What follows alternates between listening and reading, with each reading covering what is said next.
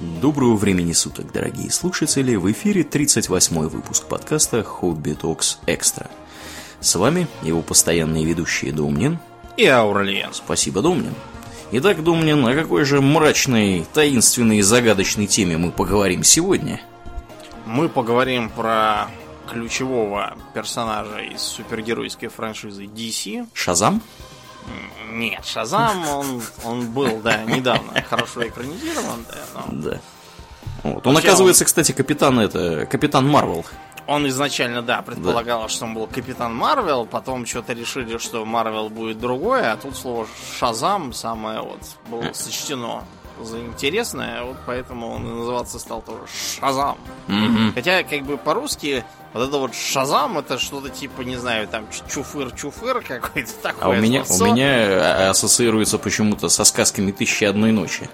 Ну, оно на самом деле так и придумано. То есть, вот, э, а, ты, тебя не смущало то, что Авада Кадавра из э, известной какой книги, угу. оно действительно похоже на Абракадабра. Да, похоже очень сильно. Потому что э, это очень кривое приложение какого-то вавилонского, судя по всему, заклинаница uh-huh, uh-huh. на семитских языках, которое должно означать было изначально что-то типа «делайся, как я говорю».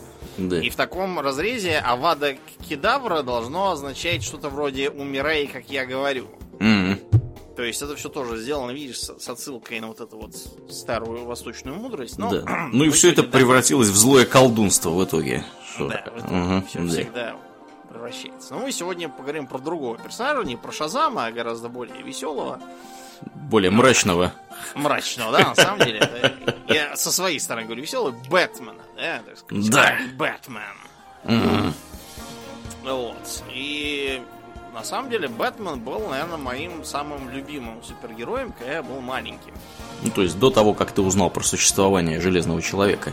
А Железного Человека я вообще почти не знал до тех пор, пока не начали выходить фильмы с ага. Ну, кстати, то, тоже и я, да. да. Потому что у меня как бы было двоякое. Я любил, с одной стороны, из DC-шных вот Бэтмена, а с другой у меня был из марвеловских Человек-паук. Ага. Ты был фанат Человека-паука? Что... А потому что, когда я... Ко мне было сколько, пять лет, мой отец, он тогда работал в какой-то странной фирме, я до сих пор не могу понять, что он там делал. Факт тот, что там была какая-то комната с видеотекой. Угу. Можно было брать ненадолго кассеты всякие смотреть. И он в том числе притащил мне кассету, которая так у нас и осталась. Или это он переписал, может быть, я не... По-моему, переписал. Э, которая называлась... Вот, э, да, там был Человек-паук именно. Причем это был Человек-паук, мультик каких-то 60-х годов, техникалоровский. Mm-hmm. Я думаю, кое-кто из наших слушателей постарше, тот мог его смотреть. Потому что именно оттуда вот эта вот песенка про Spider-Man, Spider-Man, does whatever Spider can. Вот это вот, да, слегка придурковатая, но которая с тех пор ассоциируется у многих, она даже в современных экранизациях периодически к ней отсылки всякие бывают. Да. Спайдер Пиг, которая... Спайдер Пиг какой-то в Симпсонах, где Гомер Симпсон свинью какую-то на Короче, потолок. да, это угу. популярная была фигня, и причем в первых сезонах даже, по-моему, первый один сезон, он был как бы каноничный, даже там пошла какая-то ересь, и там даже принимал участие покойник этот, как его, Стэн Ли. Угу. Да, ну вот, а из э, DC-шных, хотя я даже не знал, что они так как бы различаются, у меня был именно Бэтмен.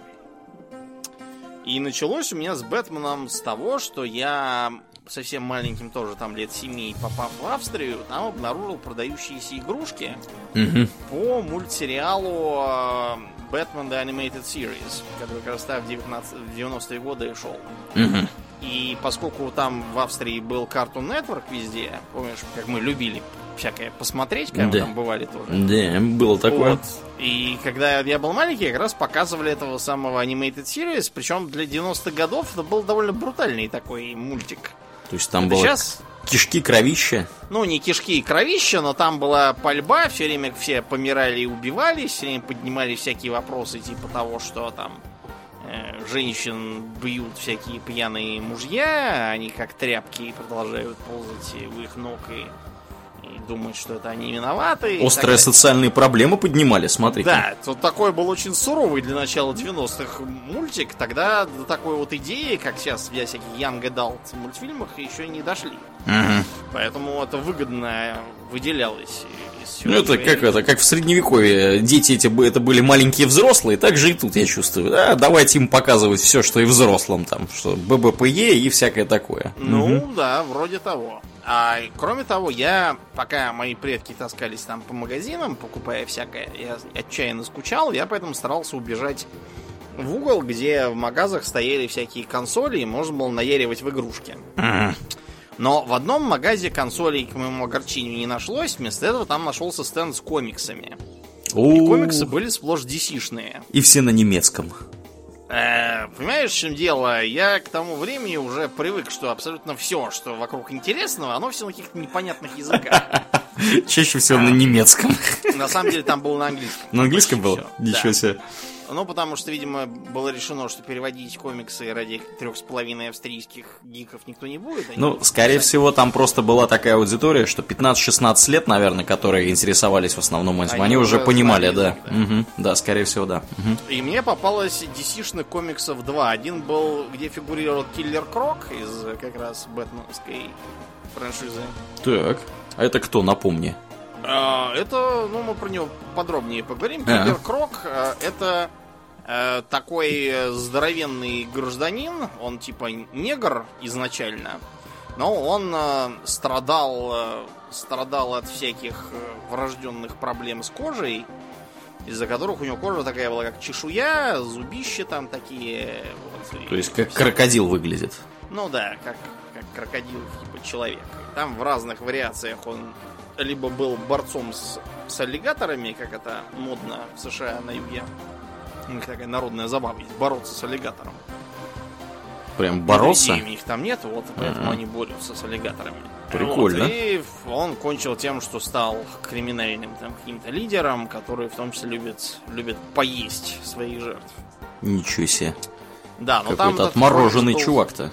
Да, такой вот. Но там этот комикс был скорее от его лица, поэтому там, там вот печальная жизнь, до которой он дошел. Угу так далее. А еще там был другой DC-шный персонаж э, Лобо, вот, про которого я жалею, что до сих пор нет экранизации. Я считаю, что DC с, с дуру вот почему-то его не хотят экранизировать. Лобо это абсолютно феерический персонаж, который, кстати, как-то раз как-то раз даже бился с Бэтменом. И проиграл. Потому что, что Бэтмен неудивительно. Его... Угу. Нет, это как раз удивительно, потому что он-то физически его гораздо круче, просто Бэтмен его подкупил. Потому что да. у Брюса Уэйна главная суперсила это, это его I'm, I'm rich. So what is your superpower again? I'm rich. Ну, Короче, да, Бэтмен мне страшно нравился тем, что там все такой мрачняк, все время ночь, потому что другие супергерои все днем шкерятся, а этот все ночами летает. Да. В свободное от работы время. Да. И я да, вообще не знал, чего там, кто. Все приходилось какими-то отрывками воспринимать, интернетов не было. Но, в общем, Бэтмен это э, такой типаж э, супергероя, у которого нет никаких своих личных сил на манеру Железного Человека, того же Марвеловского.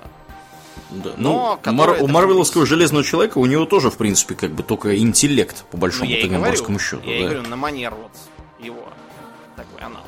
Которого угу. есть только, во-первых, его богатство, во-вторых, его блестящий интеллект, физическая подготовка, разные там, другие личные приятные качества, которые ему позволяют с толком пускать бабки на производство всяких гаджетов, благодаря которым он и забарывает всех мыслимых и немыслимых злодеев. Ну, фактически Бэтмен, как бы, это железный человек, только DC. Ну да, типа того. По большому-то счету, если вот так. Да. Угу. Вроде того. А появился Бэтмен давно, в 1939 году. Это, в принципе, не очень давно по комиксовым меркам. Бывало и раньше. Угу. То есть, например, супергерой Тень появился вообще из радиопостановок изначально. Причем он там был, по-моему, даже не, э, не герой сам по себе, он поначалу был просто рассказчик, который рассказывал там какие-то жуткие байки за мобильным голосом. И только потом он превратился в отдельного товарища. Ну вот, и в 39-м Бэтмен появился в виде такого эскиза, а потом попал и в журнал Detective Comics, выпуск 27. 39 год это времена, прям скажем, печальные совсем. Это да. конец Великой депрессии. 10 лет люди жили в совсем грустном положении. Угу. Вот, и поэтому герой тоже получился такой мрачный. Чтобы э, слегка отвлечь народ от негативного впечатления всяких миллиардерах с миллионерами, которых многие винили и считали, что они виноваты в том, что э, страна была вернута в такую экономическую печаль. Было решено, что это будет хороший миллиардер, который в свободное от работы время только притворяется, что он только бухает и с бабами на всяких пирах выступает. А на самом-то деле он борец с преступностью и всех там ловит и все такое. Поначалу у Бэтмена был довольно такой скромненький, прям скажем, набор. То есть э, у него был, во-первых, эм, бронежилет, спрятанный под костюмом, угу. но, но только вот на корпус. У него был, э, была дымовая шашка, благодаря которой он мог исчезать там и убегать. Как черный плащ. Да. Но на самом деле черный плащ был создан как в том числе пародия на Бэтмена. Да, ну что неудивительно. А кроме того, у него еще были э, крюки-кошки на веревках, по которым он там умел лазить. Причем изначально у него не было даже вот этого вот пистолета, пуляющего кошкой. То есть он, он просто все... тупо закидывал руками. Руками, да. да. Все это кидал. Э, никакого там бэт-мобиля с бэт-орангом у него поначалу тоже не было. Даже бэт-велосипеда не было. Э, на самом деле, вот эта вот э эпопея с бэт всем она где-то пошла в конце 50-х, начале 60-х, у нее там было все. Бэт... Э, Бэтмобиль, э, этот самый Бэт, Бэт самолет какой-то там, Бэт все подряд, э, был была, был, по-моему, Бэт пес. Я, по крайней мере, видел совершенно точно кадры из комикса. Там у него был какой-то пес, тоже с маской напяленной чтобы его не узнали на улице. Не знаю, чтобы другие собаки не опознали. Надо было делать маску на всем другое место для этого. Да. Да, и говорят, что вроде как даже один раз в каком-то типа шуточном э, выпуске был Бэт-слон какой-то. Да. Боевой и... Бэт-слон. Да, я, я не знаю, что это, я даже не хочу знать. Что это такое? Бэт-слон. Господи, кто это придумал?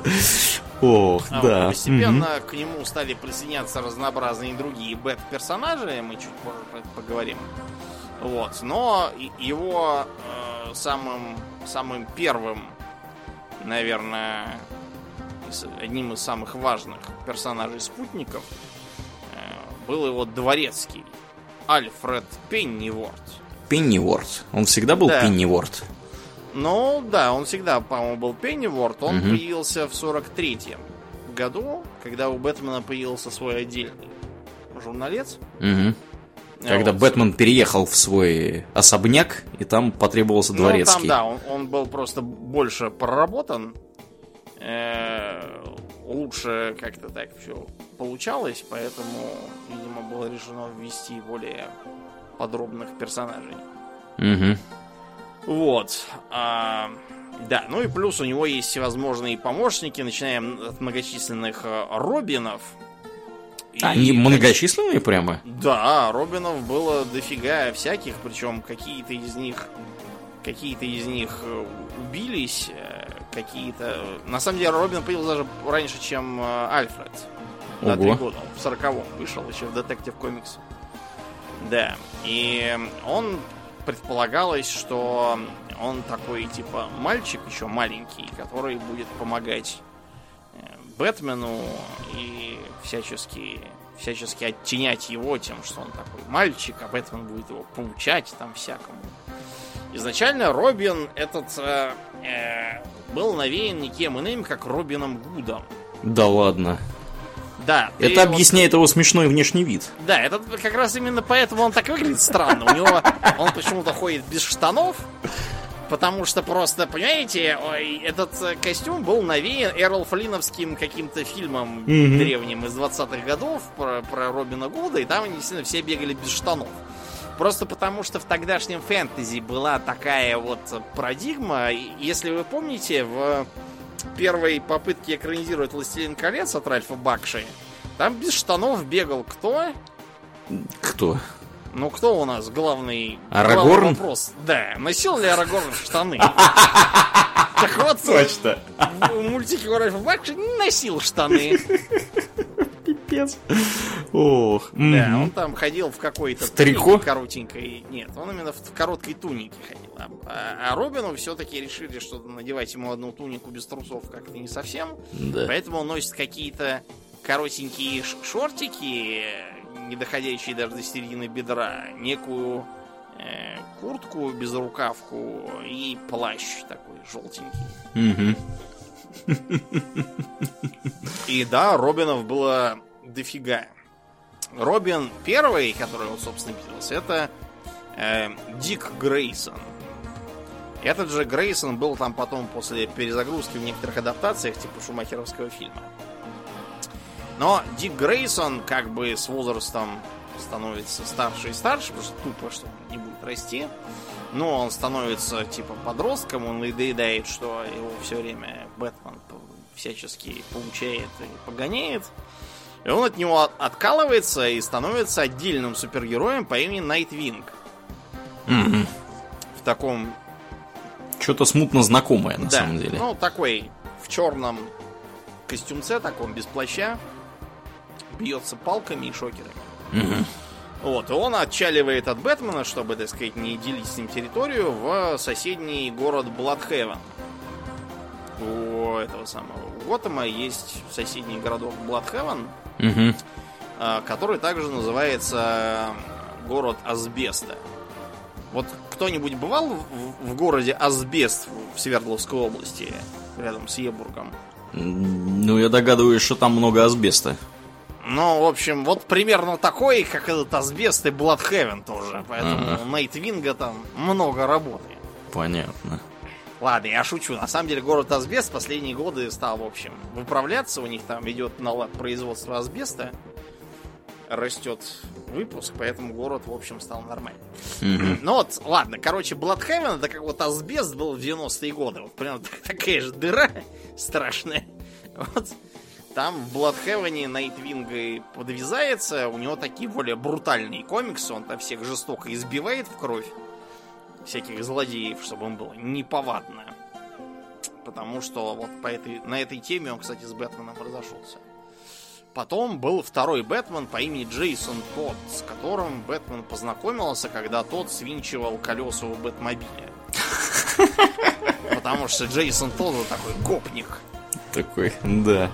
Его не смутило, что Бэтмобиль выглядит немного необычно. Да? И колеса там, видимо, кастомные. Он их просто решил отвинтить и продать кому-нибудь. Ну, типа, типа, да. Мгм.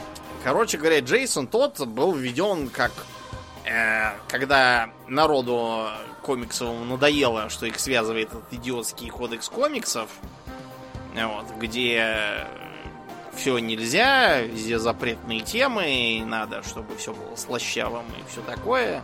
Потому что появилось это в начале 80-х, поэтому там там Джейсон тот такой весь был гопник, все время ссорился с Бэтменом из-за того, что тот не дает ему избивать злодеев в хлам.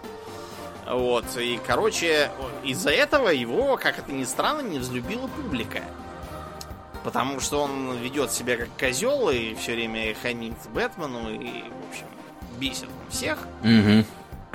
Поэтому на голосовании в конце 80-х, когда надо было решить, кого Джокер замочит в известном комиксе The Killing Joke, победил как раз Робин номер два. И Джокер его там монтировкой замочил. Что? Прикольно. Мрачные комиксы, я же говорил. Прикольно, монтировкой. Неплохо. Да, да. То есть, и, а, правда, слушай, вот мне вот просто интересно, они какие-то ограничения по возрасту пишут на обложке или нет? Какие-то, наверное. Понятно. Ну, тебе это не мешало читать все. Ну, да, я, знаешь, все плевал на все эти ограничения. Они, на самом деле, в России стали действовать только... Недавно. Да. Это на самом деле так недавно, что я вот многие вещи просто не замечаю. Мне, например, послезавтра идти с друзьями в ресторан, И там такие говорят, вот там с 14 часов будет подростковая вечеринка, там типа день рождения. Ну, мы такие с друзьями, ой, блин, подростковая вечеринка, блин, вы же помните, какие мы были подростки, там такая будет вечеринка, видимо, может, давайте другой ресторан какой-то. Угу. И тут я такой, стоп, подождите, это же сейчас 2019 год. Э, в кабаках даже мне без паспорта не подают пиво, шоколати тем более, так что они там... Там был пить сидр яблочный. Попьют чайку с тортиком. Да, и разойдутся, да. Да, мы такие, эх, все-таки наша жизнь была веселее. Да, вот были времена.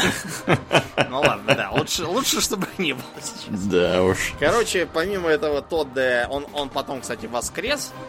Ого, после Там монтировки все- да, там все все время воскресают. оклемался. Угу. Да, он поправился, и он стал э, красным колпаком, каким-то таким антигероисто антизлодеистым гражданином, который непонятно, то ли бандит, то ли нет. Там красный колпак это вообще такое как бы переходящее знамя, потому что Как и Робин. э, это очень много разных персонажей, в том числе с другими разными личностями. Угу. Там главное это именно этот колпак. То есть намекается толсто, что, что какое-то вот какое-то проклятое воздействие этого красного колпака, из чего его не делай, Угу. на своих носителей. Да. Э, тогда вместо него Робином сделали следующего, Тима Дрейка. Значит, он такой скорее как Дик Грейсон. Примерно поэтому, видимо, так и назван. Вот. И он на данный момент, по-моему, в комиксах тоже убит. Мертвее мертвых. Мгм. Да. э, дальше произошел такой финт. Потому что эм, следующим как бы Робином эм, сделалась подружайка этого самого Дрейка А как это? Стефани. Да, А так, так можно? так можно. Да. Ничего себе. То есть у них это Стефани. гендерные эквалити, да? и Там... Да, да. Она, по-моему, была сперва одной из Bad Girl. Вот, пятой по счету. Да, Bad Girl они тоже, знаете, там долго не заживают. Не заживаются. Мрут как мухи. Как мухи, да. Угу. Э, друг- Самая известная Girl, конечно, не Стефани, это самая известная, это Барбара Гордон. Барбара Гордон это дочка комиссара Джима Гордона. единственного приличного мента на весь Готэм. И она, к сожалению, по-моему, в процессе тоже киль... или нет. Ну, короче, факт то, что Бэтмен к ней... И не Бэтмен, а Джокер к ней нагрянул и выстрелил в нее из пистолета и попал в позвоночник, и она стала парализованной ниже, ниже пояса. Угу. И поэтому она с Бэтгелл пришлось ей подзавязать, она стала Арапло. И что она делает теперь? Она сидит в инвалидной коляске, сидит за компом и всячески Бэтмену советует там, гуглит всякое там, Ломает пароли. атаки, да, там, почты взламывает, в общем, Мгм. всякое, информацию добывает такая. Примерно как Лиар от Sony, вот только парализованный. Понятно. Да, в общем, там много чего интересного бывало, и, и разные какие-то другие тоже бабы были, но я ими особо не интересовался. Вот, что еще интересно у Бэтмена? Бэтмен никогда не убивает своих врагов. У него это важная фишка. Мавитон. Да, там это по-разному объясняется. На самом деле мы знаем, чем это объясняется. Тем, что был введен известный кодекс комиксов, и ни в коем случае там не показывать, как кого-то убивают. А то же... А то дети тоже начнут всех убивать вокруг. Как в видеоиграх. Да, это же известно, что дети, как только что-то увидят, сразу начинают подражать. Мгм. Вот удивительно, что дети, когда видят, что все вокруг там работают и прилично себя ведут, они почему-то этому подражать не начинают. Чё это они как, как, действительно? как прочтут комиксы, где Бэтмен кого-то убил, так сразу начнут убивать. Мощные теории, что сказать. Да, потом это объяснялось разными другими подпорками логическими. Например, то, что Бэтмен э, не убивает, потому что он э, осознает, э, что э, если ты убил убийцу, то количество убийц в мире не уменьшилось. Глубоко берет. Но это такая тоже, знаете, странная мысль. Э, Ну тогда пользуясь этой же логикой, надо просто собирать убийц пачками, там человек по 10, и гасить их э, совокупно, да? Да. Тогда арифметика станет на твоей стороне, убийца просто будет э, не столько же, а минус 9. Э, прямая выгода. Профит, да. Да, надо, надо просто э, надо просто массово их истреблять, и тогда все будет хорошо с этой позиции. Угу. Ладно, другая, другая идея. То, что Бэтмен, он как бы психически нездоров. С чем, в общем, трудно спорить, потому что нормальные люди не бегают в костюме с ушами по, по крышам и, и называют все подряд Бэт. Если бы Бэтмен имел нормальный склад разума, то он бы сделал совершенно другие вещи. Он бы Э, пользуясь своими связями и деньгами, избрался в мэры, провел бы всякие законы, ликвидировал бы там бедность и социальные корни. Боролся бы с коррупцией, да. Да, заборол бы коррупцию, мафию там выселил из города и настало бы тише гладь, не надо было бегать с ушами. Но, видимо, у человека просто не в порядке с башкой, вот он вместо очевидного пути, он вместо этого избивает гопников ногами. Так mm, можно избивать да. до старости, они от этого не кончатся. Это точно. Вот. А, так что, то есть, короче, если он кого-то убьет, то он тут же войдет во вкус. Это будет не Бэтмен, а страшное дело. Получится суперзлодей, хуже любого Джокера, там, с пингвином и двуликими вместе взятыми. Ну, в общем, да, это не совсем глупая мысль. Действительно, убивать людей вредно для психики. Поэтому, например, в полиции, если полицейский по долгу службы застрелил злодея, ему обязательно дают определенный отпуск. На день, там, другой, потому что если требует, чтобы человек каждый день стрелял бандитов, а потом пребывал в прекрасном настроении духа, yeah. довольно оптимистично. И еще одно возражение, то, что убивать-то Бэтмен, конечно, не может, зато все остальное Бэтмен может, поэтому Бэтмен Э, жестоко всех избивает, ломает руки-ноги, э, выбивает зубы. Э, короче, там половина бандитов должна вообще остаться была инвалидами и ходить после этого с палкой.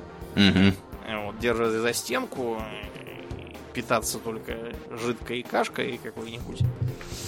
Минус этого подхода в том, что э, человеческий организм, он такой пакостный в этом смысле. То есть бывает, что человека ты его, не знаю, там топором всего изрубил, а он все сволочь живой до сих пор. Э, там из автомата изрешетили, а его что-то залатали, он выжил. А тут вдруг ты его, не знаю, там стукнул кулаком по башке, он возьми да и помри на ровном месте.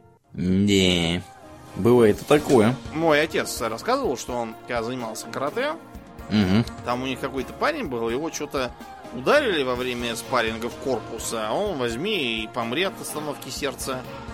Угу. Так мой отец что-то и раздумал стать. Великим каратистом. Ну, да. да. Хотя это глупо. Вряд ли в одном и том же заведении могло убиться два в короткие сроки. Одинаковым способом. Да. Ну, если только там не было какая-то... Не была какая-то серьезная техника у кого-то, кто лупил этого парня. Да. Как это, знаешь, пяти шагов там, это как вот убить Билла. Там пум-пум-пум-пум, и все. И, короче, что не делай, ты покойник. Вот. Ну, да. Другая проблема Бэтмена в его странной позиции с точки зрения закона. Потому что законы, они вообще не приветствуют э, ношение масок, например, в общественных местах. Да. Вот. Не приветствуют избиение непонятных граждан на неизвестных основаниях, не приветствуют гонения по улицам на каких-то не подпадающих ни под какие стандарты и правила машинах, загрязняющих к тому же окружающую среду сверх меры наверняка. Вот, летание над городами на неведомых и несертифицированных летательных средствах тоже никого особо не должны бы э, приводить в восторг его вообще сбили, наверное, какой-нибудь там ракетой Патриот. Да уж. Подняли бы F-16. Да, какие-нибудь, и посадили бы его быстро. Короче, да, с точки зрения закона, Бэтмен это одна большая бегающая правонарушительная масса. Угу. И поэтому Бэтмен с разнообразной полицией находится когда как. Иногда он с ними показан в жестком клинче, особенно с такими злыми, продажными, которым он все портит. Ну, подавляющее большинство, естественно, их. Да. Да. Или, как вариант, они как бы не продажные, а просто тупые и бесполезные. Но э, он им портит жизнь тем, что заставляет их выглядеть полными идиотами э, на своем фоне которые никого не могут поймать и ничего не делают, а вот все только приезжают, а там уже все лежат побитые и безопасные. И поэтому ему в пару был введен комиссар Джим Гордон. Который, который его в чувство приводит периодически. Ну, который, да, который, в общем, с ним всячески общается. То есть он в, первой итерации до перезагрузки был даже настолько любезен, что назначил его депьюти, то есть сотрудником полицейского управления. Угу. Это, правда, было бы очень весело, когда там приедет какая-нибудь ревизия будет проверять, и окажется, что тут сотрудники, оказывается, что творят. Внештатные сотрудники. Да, все ГУВД разгонит. Так что потом, видимо, дебильность этой идеи была сочтена очевидной, и сейчас он типа просто неофициальный Угу. Тогда же появилась, э, когда его ввели, он, кстати, 39-го года тоже, Гордон. Ветеран такой, как и Робин. Давно работает. Да, причем он как-то все, все молодеет со временем, то есть э, изначально там был такой седовласый усатый дедушка с трубочкой. Э, потом он как-то все молодел-молодел, вот в новой итерации этого сериала Готэм. Мой сын, кстати, большой фанат сериала Готэм. Mm-hmm. Особенно большой фанат тамошнего Джокера. Это мультсериал? Нет. Нет, настоящий сериал? Настоящий, да. О, ничего себе. Да, э, и в общем, там он показан молодым чуваком, который еще только пришел, и Бэтмен там еще только сопливый совсем. Еще только его предков замочили. Угу. Вот, и поэтому у Джима там в разных его итерациях у него есть самое главное секретное оружие. Поначалу был бэт-сигнал. То есть прожектор, значит, который, на который наложено, наложен силуэт летучей мыши. Если посветить, то появляется значит, силуэт летучей мыши. И да. Бэтмен нужен в городе. Это все, понимаете, ребят, придумывалось, когда никаких там интернетов, мобильников не было, и даже телефоны были не везде. Поэтому приходилось э, как-то световыми сигналами оправдываться.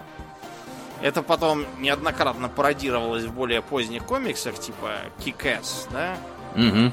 Я думаю, многие помнят из первой экранизации, где убивашка в исполнении Хлоя Морец на вопрос, а типа, как вы узнаете, что там где-то нужна помощь супергероев? А убивашка такая маленькая говорит, когда что случается, мэр включает прожектор, и в небе появляется изображение огромного члена. А в экранизациях, которые были вот в, нашу, в наше детство, он там вообще показан как какой-то толстый, придурковатый старый дурак и ничего не делает никогда.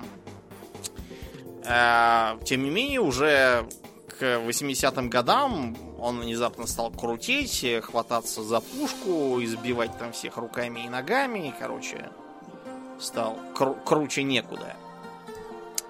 Такой усатый дяденька стал моложавый и брутальный. Ему тут же прикрутили прошлое в корпусе морской пехоты. То есть он mm-hmm. на наши деньги он гвардии-десантник. Да, да.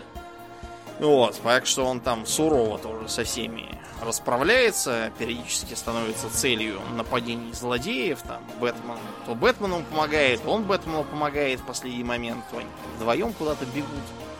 Ну и, разумеется, у них постоянные контры из-за того, что выясняется, что Бэтмен втравил его единственную дочь Барбару. То Бэтгелл там бегать, то вот и парализованные сидеть оракулом. На этой почве они периодически цапаются. Да. Ну и, разумеется, э, главный враг Бэтмена это кто? Джокер. Да, это Джокер. Джокер это, конечно, феномен такой для комиксов. Он появился в сороковом году. угу. вскоре после. Что до этого Бэтмен просто побивал каких-то гопников, грабителей. Джокер поначалу был задуман и забракован сразу. Было сочтено, что он слишком какой-то развеселый, клоунский, не поймут. Че это он у вас улыбается? Да. да, но тут он попал э, в руки э, Бобу Кейну, который вообще-то был по основной специальности юморист.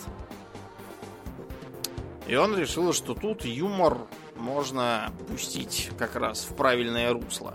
Mm-hmm. В качестве вдохновения для визуального образа задействовали небезызвестный роман «Человек, который смеется» с Гуин Пленом. Но, то есть не сам роман, а старинный немой фильм по мотивам этой книги. И там действительно жутко получилось это же все-таки не мой был фильм, да? Тогда любой грим выглядел страшно. Mm-hmm. Потому что других способов выражать ведь не было, только вот оружие раскрашивать и руками размахивать. так что картинка с этим Гуинпленом, с, с нездоровой улыбкой до ушей, была сочтена за очень вдохновляющую. Так что э, появилась вот эта вот злобная зубастая бухмылка. Потом придумали зеленые волосы со вдовьем хохолком очень худое вытянутое лицо, тоже, опять же, навеянное Гуинпленом. И поначалу Джокер был э, таким вот безумным маньяком-убийцей, который э, убивал э, массово всех всякими идиотскими способами, э, настрогав там довольно много народу, там, по-моему, четыре десятка человек угу. за время своей первой итерации. Это для комиксов тех времен было очень свежо. И вообще предполагалось, что его довольно быстро убьют каким-нибудь способом. Потому что, понимаете, вот тогда считалось, что в комиксах эм, персонаж, который кого-то убивает, он должен быть тут же сам убит. Mm-hmm. Такой тогда вот был. Типа, чтобы справедливость была.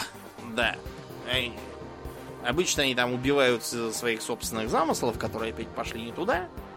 Mm-hmm и предполагал, что Джокер должен случайно там себя заколоть и остаться лежать дохлым.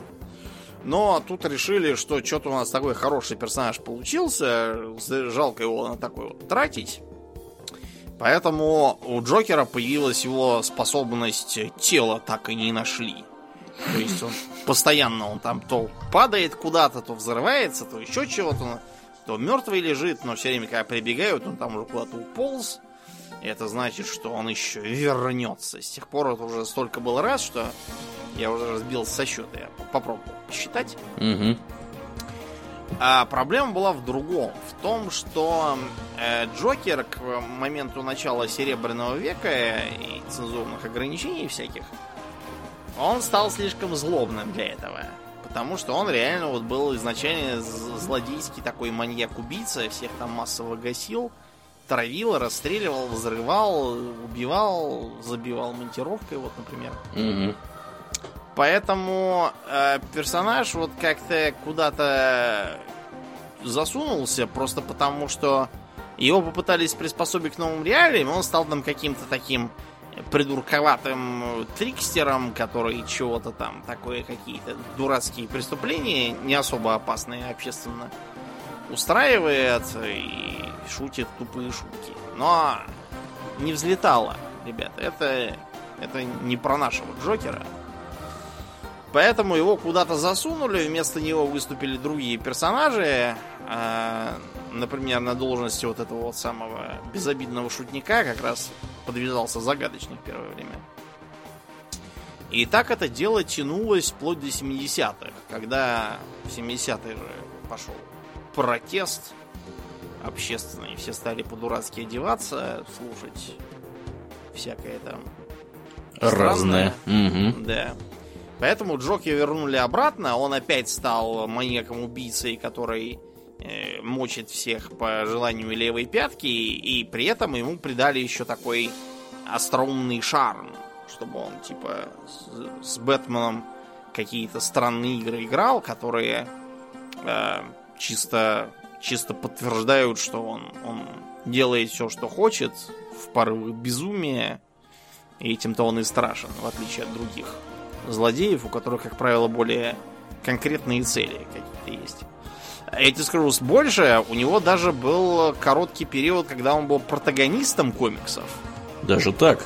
Угу. У него в 70-е годы был свой выпуск, по-моему, из 9 комиксов, где он сталкивался и с другими суперзлодеями, и супергероями, в общем, и всячески там веселился. Так а он там что, за хороших был или, или Нет, как?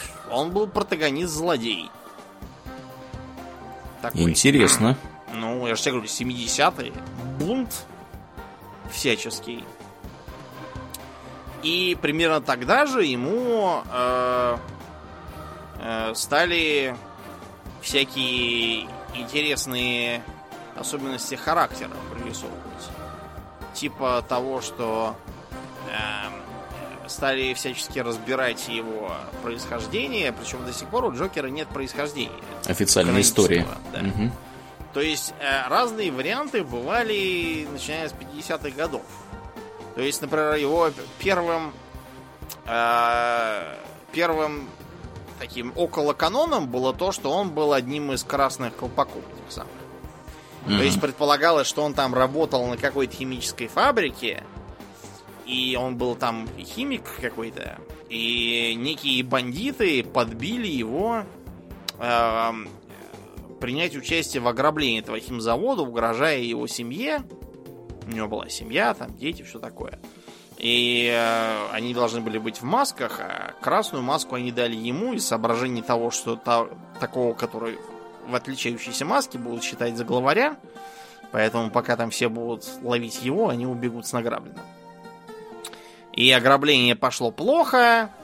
Э, он там свалился в какой-то чан с, с химикатами и вылез оттуда весь бледный, с зелеными волосами, вытаращенными глазами, улыбкой душей и все такое. Это один из канонических вариантов. А другие дополняют это еще тем, что придают ему имя Джек. В экранизации от э, Бертона ему даже и фамилию дали. Джек Напье. Напье? Mm-hmm. Да. Который был типа каким-то бандитом, который свалился там в процессе бандитских разборок. Mm-hmm. С Бэтменом в чан с чем-то там. Да. Другой вариант был того, что он был просто бандитом, который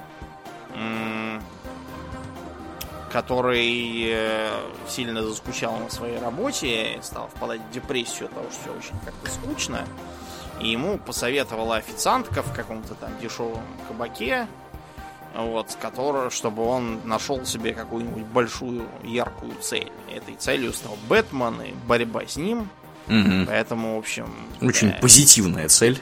Да, позитивная цель, так что он опять же падает в чан кислотой и так далее. Другие, более современные итерации вообще как-то не стремятся раскрывать нам кто, чего, почему. Джокер и Джокер. Все уже так привыкли, что есть Джокер, что как-то, знаете, без него не очень. А в грядущем фильме с Хакином, нашим Фениксом, угу. там изображается, что он какой-то был типа профессиональный клоун, стоявший с рекламой как промоутер, который слегка поехал крышей от печальной жизни, от своей, и начал устраивать всякий беспредел. И в этом же, по этой же причине он столкнулся с семьей Уэйнов, которые, кстати, тоже показаны. Не очень хорошие люди. Mm-hmm. Всякие. А, знаешь, кто самый каноничный Джокер, по мнению большинства фанатов неоднократно проводились опросы. Николсон? А, кроме того, Николсону никогда не говори про эту роль, он ее ненавидит. Люто бешено. Я не знаю, почему, нормально сыграл. Нормально сыграл, да, мне понравилось. Но Николсон вообще странный мужик, поэтому, как бы, ну, ненавидит и ненавидит. Нет, самый каноничный Джокер, это, как ни странно, Марк Хэмилл. Да ладно. Он э, Джокера никогда не играл актер, но он его очень часто озвучивал. И озвучка у него выходила прямо такая, что Вот, я прямо никого другого представить не могу. Да. Марк Хэмилл, если кто вдруг запамятовал, это Люк Скайуокер. Да, тот самый. Да, тот как, самый. Как вот не странно, да, у него его карьера как актера совершенно не заладилась после их Звездных войн. Угу. Потому что из заметных фильмов, где он там играл, в Джей Молчаливый Боб наносит ответный удар. Миссис Кэрри Фишер, кстати. Да ладно. Ну, помнишь монашку, которая их подвозила? Где еще это про любителей про овец? дороги и прочее такое. Да, угу, понятно. Вот монашка это Кэрри Фишер. Да. Просто да, их туда позвали сейчас для смеха обоих. Угу. Ну так вот, да, а вот как актер озвучки, почему-то вот Джокера у него ого он его озвучивал и в том мультике, да, который я смотрел маленьким, он его озвучивал и в трилогии, ну, на самом деле, этой самой тетралогии, но мы там не будем считать Arkham Origins, это фигня. Угу. тем более, что я озвучивал там его, опять же, не Хэмилл, он что-то, видимо, предчувствовал.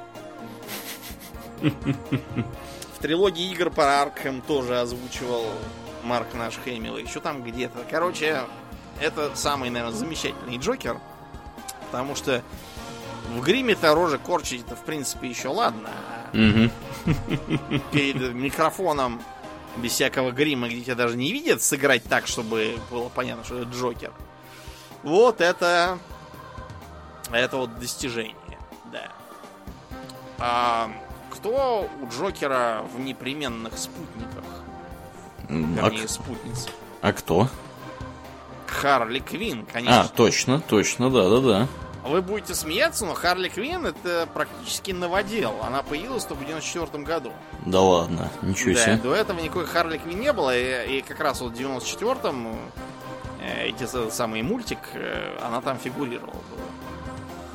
Харли Квин, да, это сравнительно новое такое введение, хотя разные женские персонажи бывали и до этого.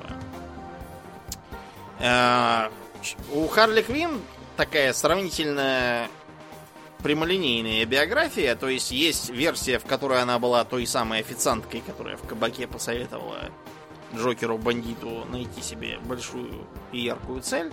Угу. Но обычно канон утверждает, что она не какая-то там Харли, она доктор Харлин Квинзел, которая была интерном в психиатрической больнице Аркхам. Иван и как? Арkham, да, вы, вы как бы не ослышались, это все навеяно Лавкрафтом.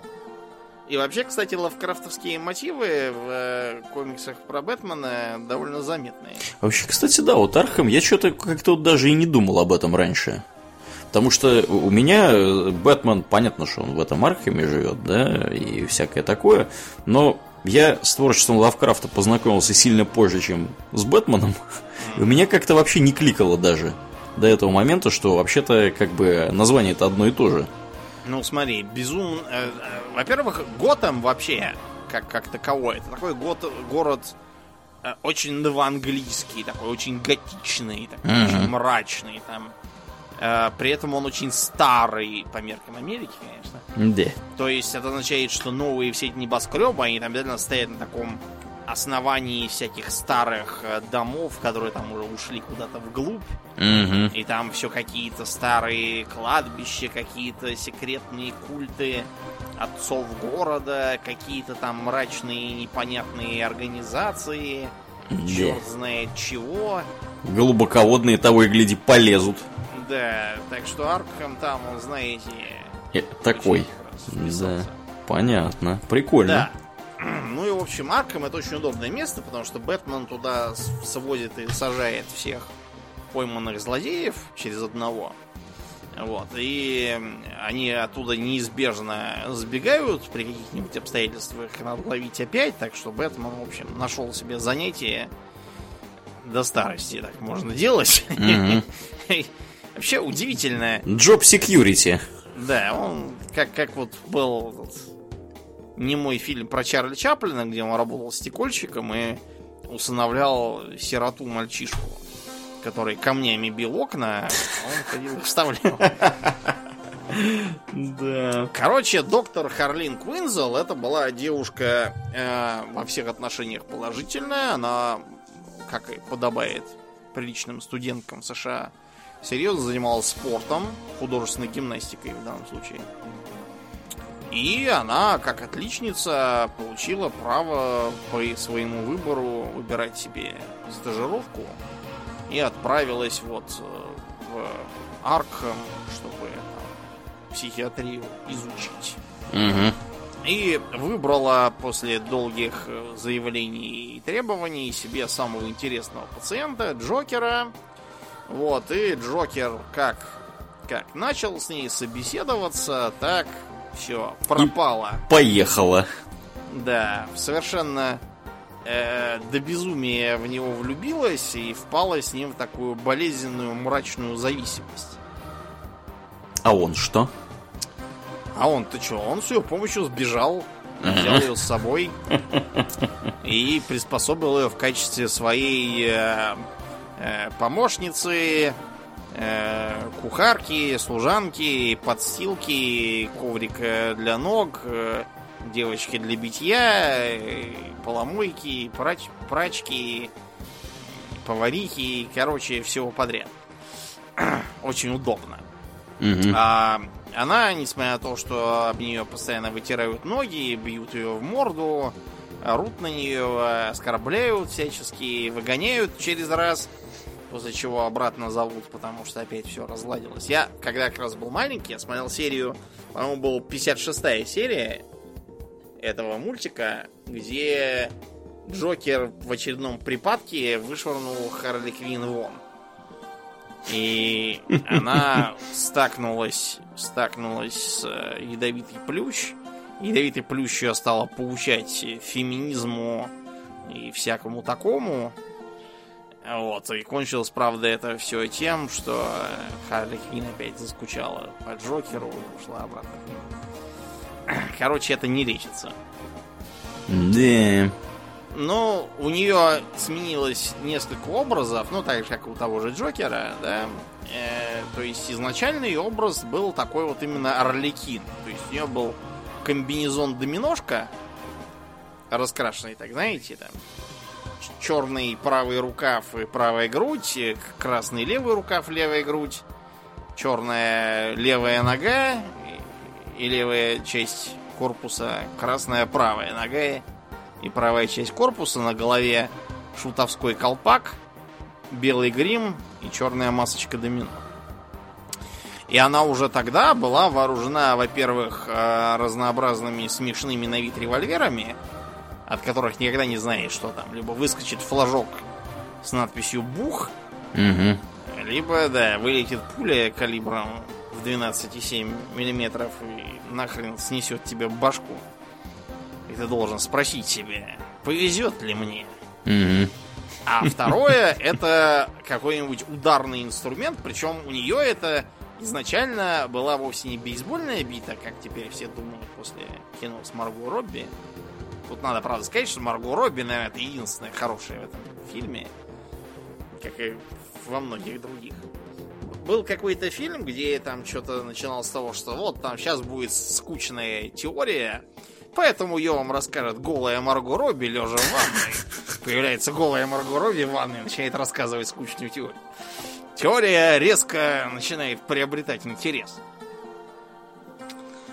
Вот. А второе у нее это изначально такой здоровенный молот. Причем он нелепо большой вообще для нее. Потому что это как бы пародия на цирковой клоунский молот. Надувной там, набитый опилками, ну, которыми клоуны друга по башке бьют. Угу. Вот. э, то есть образы Джокера и Харли Квин это нечто вроде переосмысления цирковой пары рыжего и белого клоуна.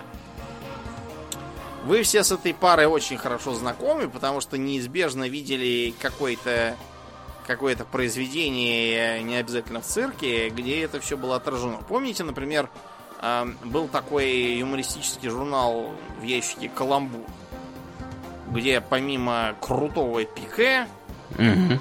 про бройлер 747 или чего там было, Да-да-да. а, вот, и про железный капут, там еще был, была пантомима деревня дураков.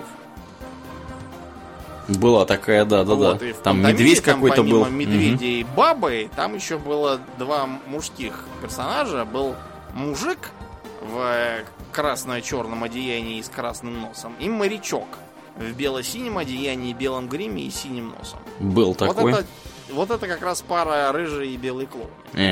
Предполагается вообще, что рыжий будет всячески э, активничать э, вот, и издеваться над белым, а белый будет всячески лошить и веселить публику. Но вот э, Джокер и Харли Квинн это такая довольно злобная инверсия на эту тему. вот. А постепенно костюм Харли Квинн, ввиду того, что начался полнейший разврат везде, вот, э, костюм ее стал становиться все более фривольным. Э, Она перестала носить комбез, стала ходить то с голым животом, то в мини-юбке, то с серьезным декольте. В общем, распустилась совсем. Шутовской колпак, вместо этого стал носить два таких хвостика веселых и задорных, а вместо каноничных смешных пистолетов стала ходить с какими-то немыслимыми пулеметами, э, прикрученными и покрашенными в розовый гранатометом. В общем... Но зато она по-прежнему озвучивается голосом такой девчушки, веселушки, попрыгушки, от которой совершенно не ждешь, что она там убьет 15 человек в один присест и будет по этому поводу звонко хохотать. Мгм. Да, в общем, такой интересный персонаж, хотя и новенький. Другой женский персонаж, про который я уже упомянул, более старый. Это ядовитый, Ядовитый плющ. Да. Да, или как ее называет э, это самое Харли Квин, Poison Oaky. На что она злится, говорит, I'm Poison Ivy, not Oaky. Дело просто в том, что есть такое растение ядовитый дуб тоже. Но просто Оуки это как бы что-то типа ядовитая дура, ядовитая дубина стеросовая. Как бы смешно. И она тоже э, ученая изначально. Вот я вижу ученость-то в женщинах. Она до добра не доводит, судя по комиксам про Бэтмена. Ну, До Цугундера доводит она их. Вот, да, всякие бэтгелы, они, как правило, никакие не ученые, а все какие-то там недоучки, гопницы непонятные. Вот. Вот чему учат эти комиксы. Короче говоря, Мгм. ядовитый плющ на самом деле по паспорту Памела Айсли. Или Айли. Я уж не знаю, как правильно читать. Вот. И она э, была не то э, экологом, не то ботаником, не то сразу и то, и другое. Там есть разные, э, опять же, те- теории про её происхождение, как бы до перезагрузки массивной 80-е годы и после. Э, первоначально э, она должна была находить э, вернее, не находить, а э, должна была подвергаться попытке убийства э, отравлением какими-то там древнеегипетскими растительными ядами. Откуда они взялись? Из пирамид? Эм, э, они, короче, украли со своим подельником из музея какой-то египетский артефакт, где типа были э, засушенные травы, чтобы исследовать. Но этот ее подельник на самом деле не хотел ничего изучать, а хотел кому-то продать сам артефакт, а травы приплел просто потому, что ему нужна была подельница заинтересованная. Мгм. Поэтому он решил эти травы использовать, чтобы ее травануть. Она вместо этого не отравилась, а приобрела какие-то немыслимые способности, а, начиная от неуязвимости ко всем естественного происхождения ядам, то есть там, не знаю, если ей дихлофоса посыпать, она помрет. Но вот, да, травить ее, допустим, аконитином, от которого нет противоядия, бесполезно. Вот так вот. Да. Бывает-то. А после перезагрузки а, там все переделали. Значит, она была каким-то ботаником-биохимиком, а, причем а, такая была лохушка, такая застенчивая. Вот. И ее злобный профессор а, решил ей воспользоваться в разных смыслах. Ну, во-первых, он ее трахал, а во-вторых, он решил, что из нее получится хороший подопытный. И она стал, э, стала в себе принимать там всякие токсины, опять же, растительные, от чего произошло две вещи. Эм, Во-первых, эм, она угодила в больницу в коме на полгода. А во-вторых, выйдя из нее и обнаружив, что ее профессор давно уже про нее не вспоминает и вообще не интересовался, жива она там или подохла, она подвинулась мозгами и стала страдать от э, совершенно немыслимых перепадов настроения, эм, э, экспериментировать со всякими там водорослями, одноклеточными грибами и тому подобным. Э, и превратилась в такую, знаете, эколого-феминистическую мстительницу.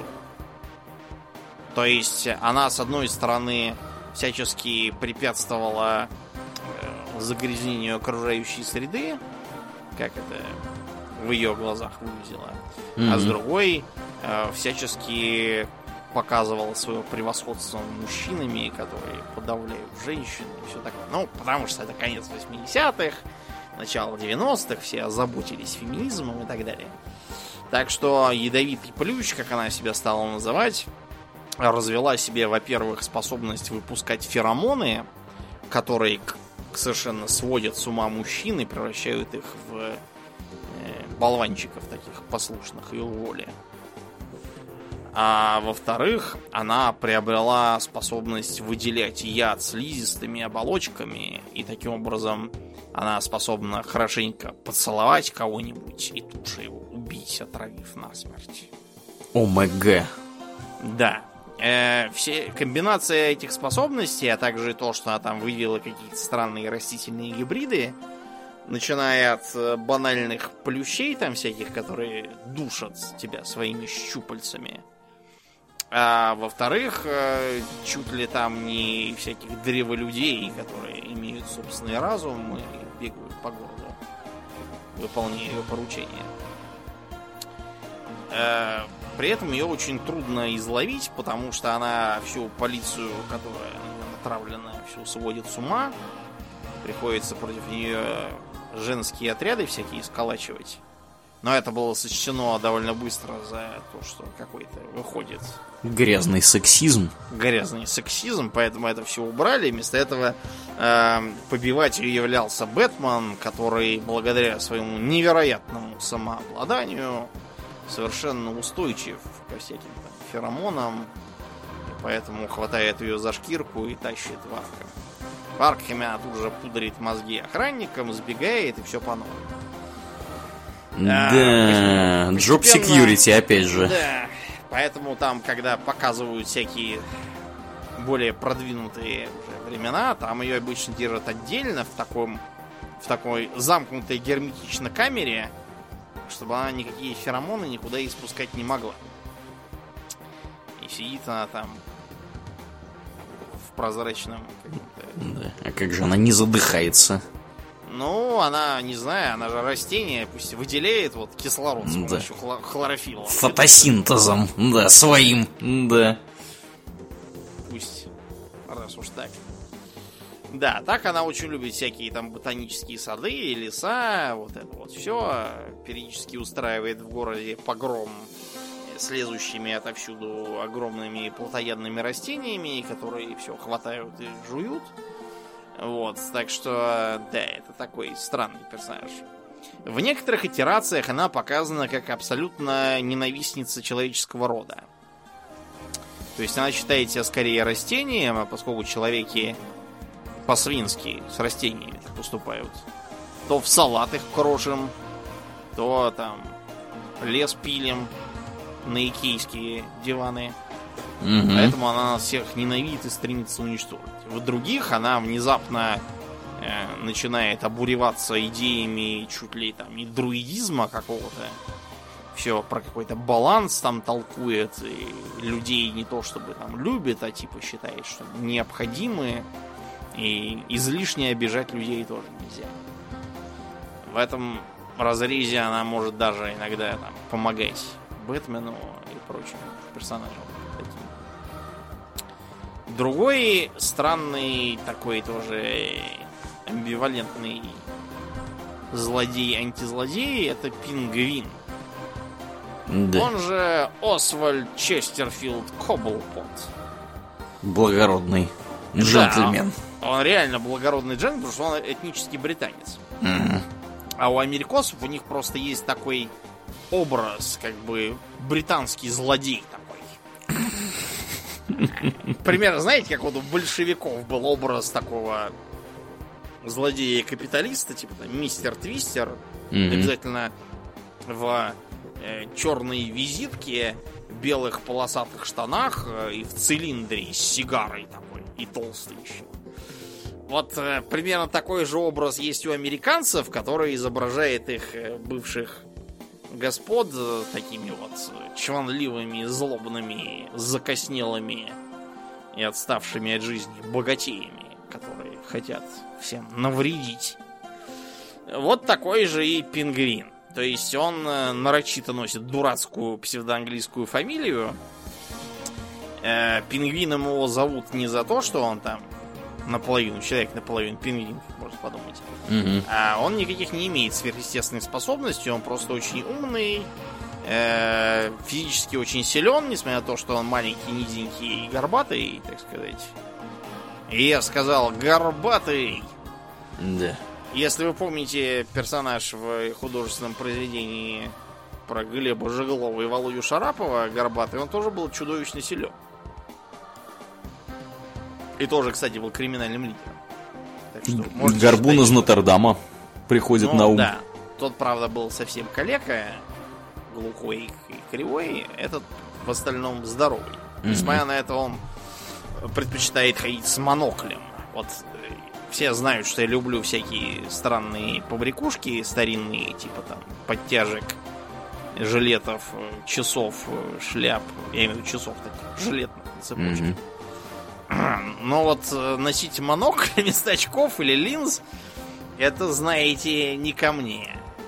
Это настолько непрактичный аксессуар, что я вообще, я умываю руки. Я скорее начну гамаши носить, чем монокли. Да, хотя, когда я был маленький, я смотрел самый мультик с пингвином, и я э, нашел э, вот этот вот часовой монокуляр, который часовщики носят. Ну, такую линзу в пластиковой оправе игру в глаз суют, чтобы мелкие детали рассматривать в часах.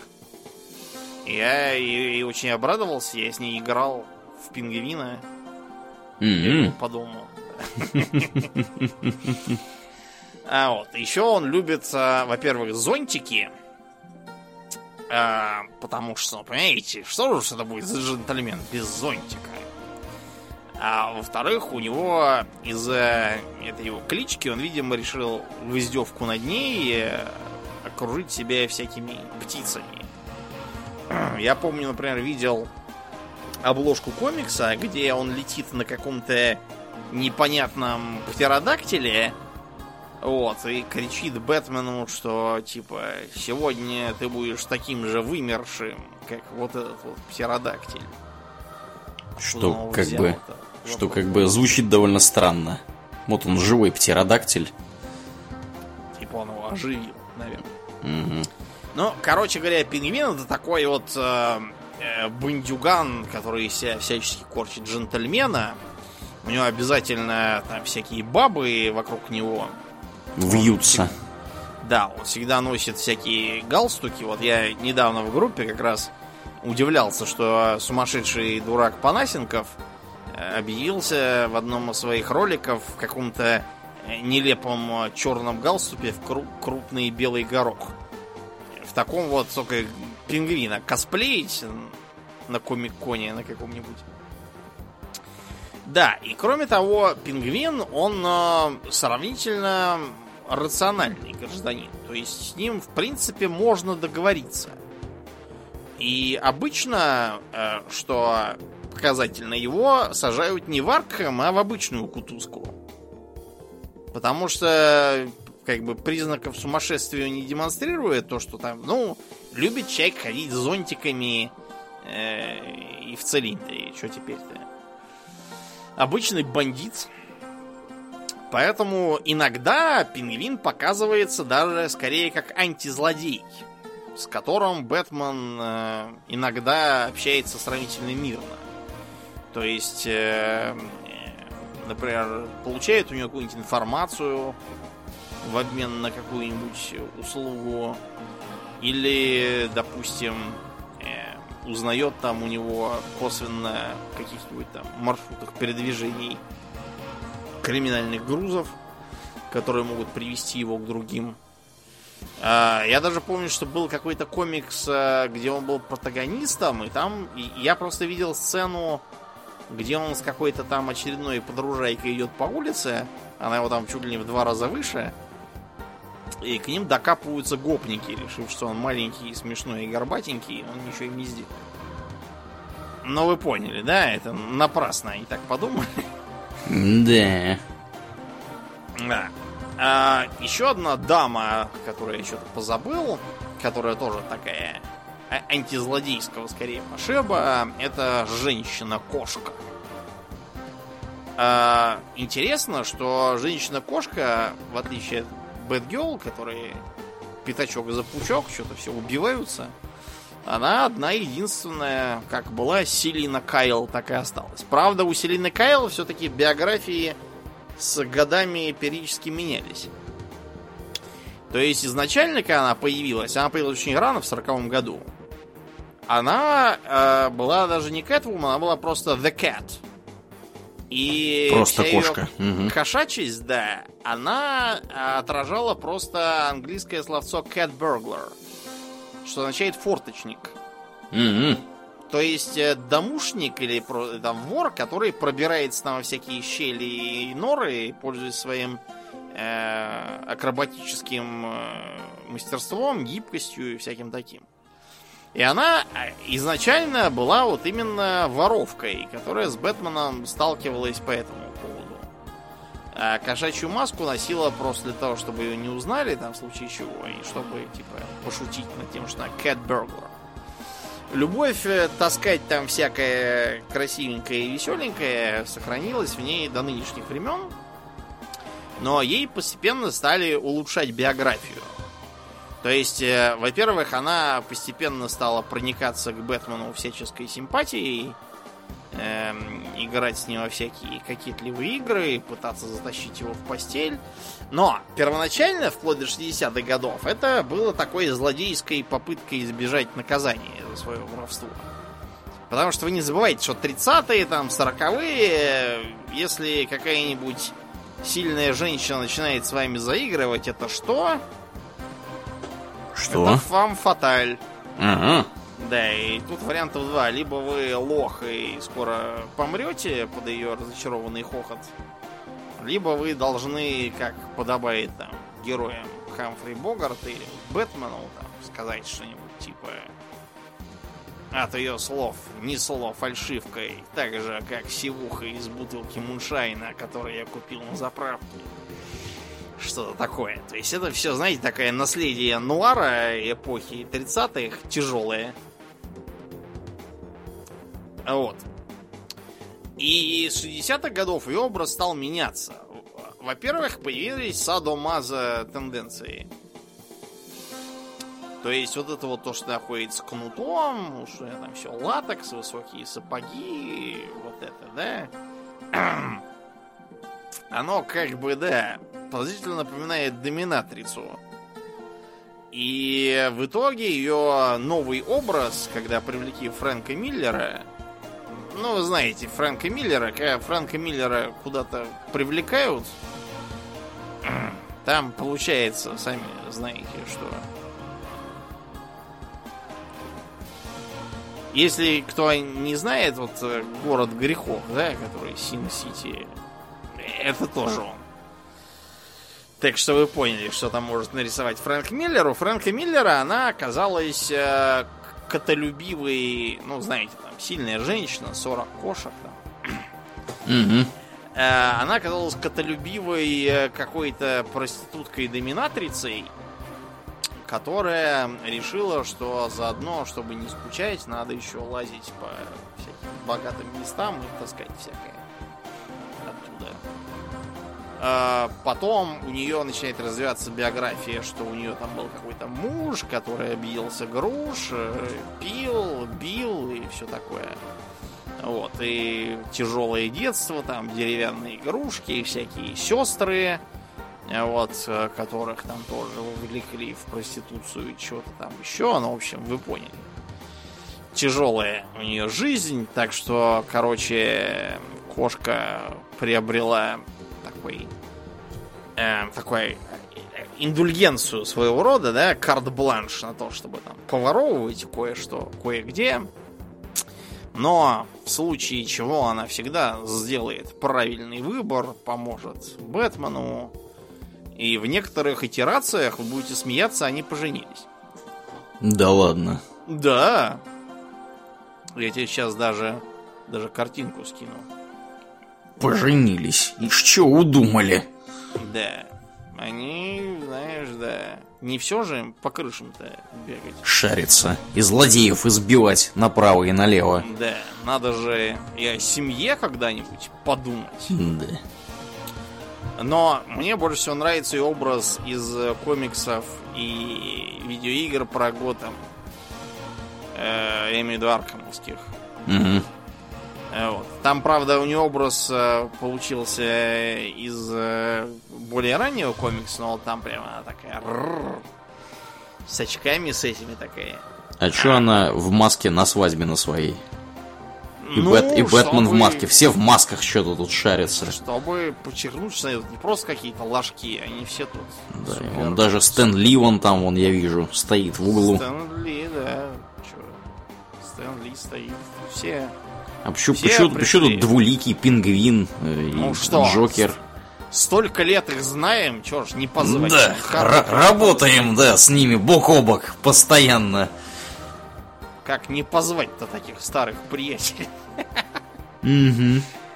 Да, короче, такой персонаж интересный. Еще один странный товарищ это загадочник. Загадочник, э, он же Ридлер, он же Энигма. Это типа его зовут э, Эдвард Нигма. Типа Энигма загадка. Как, какие тонкие у них подходы. Да, короче, изначально этот самый Энигма был просто таким тоже вариантом на замену Джокера, придурковатым гражданином, помешанным на всяких там э, шутках и загадках, вот, и требующим там, не знаю, разгадать его загадочку, а то взорвется бомба. Вот. Взорвется она, правда, всегда, когда он уже предупредил, так что все оттуда уберутся, поэтому поначалу он был такой, сравнительно безобидный дурачок. Но постепенно, особенно в последние годы, э, загадочник стал превращаться в гораздо более, с одной стороны, мрачную, а с другой трагическую фигуру. Э, сейчас постоянно подчеркивается, что у него, во-первых, совершенно нездоровое, нездоровое отношение к загадкам и тому подобному. Он, э, он реально на них помешан, он физически без них не может. Его просто ломает. Без этого у него тяжелый компульсивное какое-то обсессивное расстройство. На загадках, вопросах и тому подобном, головоломках. А кроме того, он начал приобретать черты такого, знаете, как вот пилы, да? Привет, Бэтмен, я хочу сыграть в игру. Отгадай такую-то загадку, а то в голове вот этих вот там милых людей, сидящих привязанными к стульям, на мониторе, как ты видишь, взорвутся головы. Что-нибудь там такое. А кроме того, у него такая же навязчивая манера оставлять зацепки и подсказки к своим загадкам. Жульничать он не может физически. То есть, как бы, может в некоторых смыслах понимает, но не оставить загадок и оставить загадку принципиально неразрешимой или разрешимой просто методом тыка он не может. И на этом он постоянно горит. Ему все время он пытается заказать, что он умнее, чем Бэтмен. Бэтмен каждый раз все разгадывает, и загадочник усаживается обратно в Аркам. А потом у него явно прослеживаются черты человека, над которым в школе издевались, считали его за тупого ботаника, ну, тупого, с, с позиции гопоты имеется в виду. Все время его там били подвешивали за трусы на баскетбольное кольцо, что там обычно в Америке делают. гопники. И поэтому он приобрел стойкую ненависть к Бэтмену, в том числе потому, что тот э, могуч физически воплощает в его глазах очередного летающего гопника, который его всячески побивает. Да, в общем, такой вот э, получается э, трагический в своем роде персонаж, который так и не вырос, так и остался в подростковом возрасте и все пытается что-то доказать. А еще периодически проскакивает, что у него был какой-то пьяница и дурак папаша, который совершенно не мог оценить того, что у него умный сын растет, образованный. Вот, всячески ним измывался и дразнил за то, что он такой чедушный. Ну вот и додразнились. Докатились, да. Вот. Еще один странный и помешанный персонаж. Э, это безумный шляпник. Есть и такой у них? Да, что ж ты хочешь. У них есть все и про всех там. Э, я с удивлением узнал, что даже есть героиня, которую зовут Спойлер. Спойлер? Внимание, Нет, спойлер? Это не злодей, который ходит и спойлит всем Игру Престолов. Это, э, это одна из бывших Бэтгелл. Угу. Так вот, э, безумный шляпник, он же Джарвис Тэтч, Джарвис Тэтч появился э, сравнительно недавно, и это серийный убийца, который помешан на двух вещах. Первое это э, его образ как шляпника из э, известной книги Льюиса Кэрролл. Второе это э, стремление похищать девушек, которых он воспринимает как Алис, и воспроизводить с ними сцену чаепития из книги. То есть э, Алису он назначает, так сказать, да, принудительно. На... принудительно, да? Ну и похоже, пошли. Ну или не похоже, ему, понимаешь, как бы... По барабану, понятно. Э, в этом он применяет, э, он просто не, нейробиолог и вообще там большой специалист по по психиатрии, всяким там кодированием и тому подобным. Он применяет всякие формы медикаментозно-гипнотического контроля. С тем, чтобы его жертвы действительно думали, что они Алисы, что кругом там какое-то там чаепитие, рядом сидит мартовский заяц и мышь Соня, вот это что они в стране чудес, но сами понимаете, что рано или поздно все это выветривается, или там под действием слишком большой дозы жертва начинает делать что-то не то, что должно быть в его больном сценарии. Э, поэтому все его эти Алисы неизбежно погибают. Он их всех всегда убивает. Такой вот персонаж. Тоже, с одной стороны, трагический, потому что все ищет свою Алису, с другой никак не может найти. Да, напрочь психический. Бедолага. Да. Другой такой же бедолага это бывший Виктор Фриз, ныне известный как Мистер Фриз. Мистеру Фризу капитально не повезло с экранизацией. Да, он появлялся еще в сериале про Готэм, но это все-таки сериал, там и бюджеты не те, и, в общем, вид не тот. Ему напрочь все испортили художественным фильмом Джоэля Шумахера «Бэтмен и Робин», где его играл... Но сейчас я тебе скину картинку такую сравнительно каноничного Фриза. Угу. Вот. И ты мне скажешь, эм, может ли его сыграть э, Арнольд Шварценеггер? Ну, Арнольд Шварценеггер может сыграть кого угодно, я тебе сразу отвечу. Мне даже картинку но, смотреть не надо. Да, но понимаешь, как бы все-таки есть фактура, да? Ну, пока я не вижу фактуры. Ты, мне кажется, Домнин уже там накидался. Не можешь уже картинку правильно послать. Знаю, картинку я тебе послал.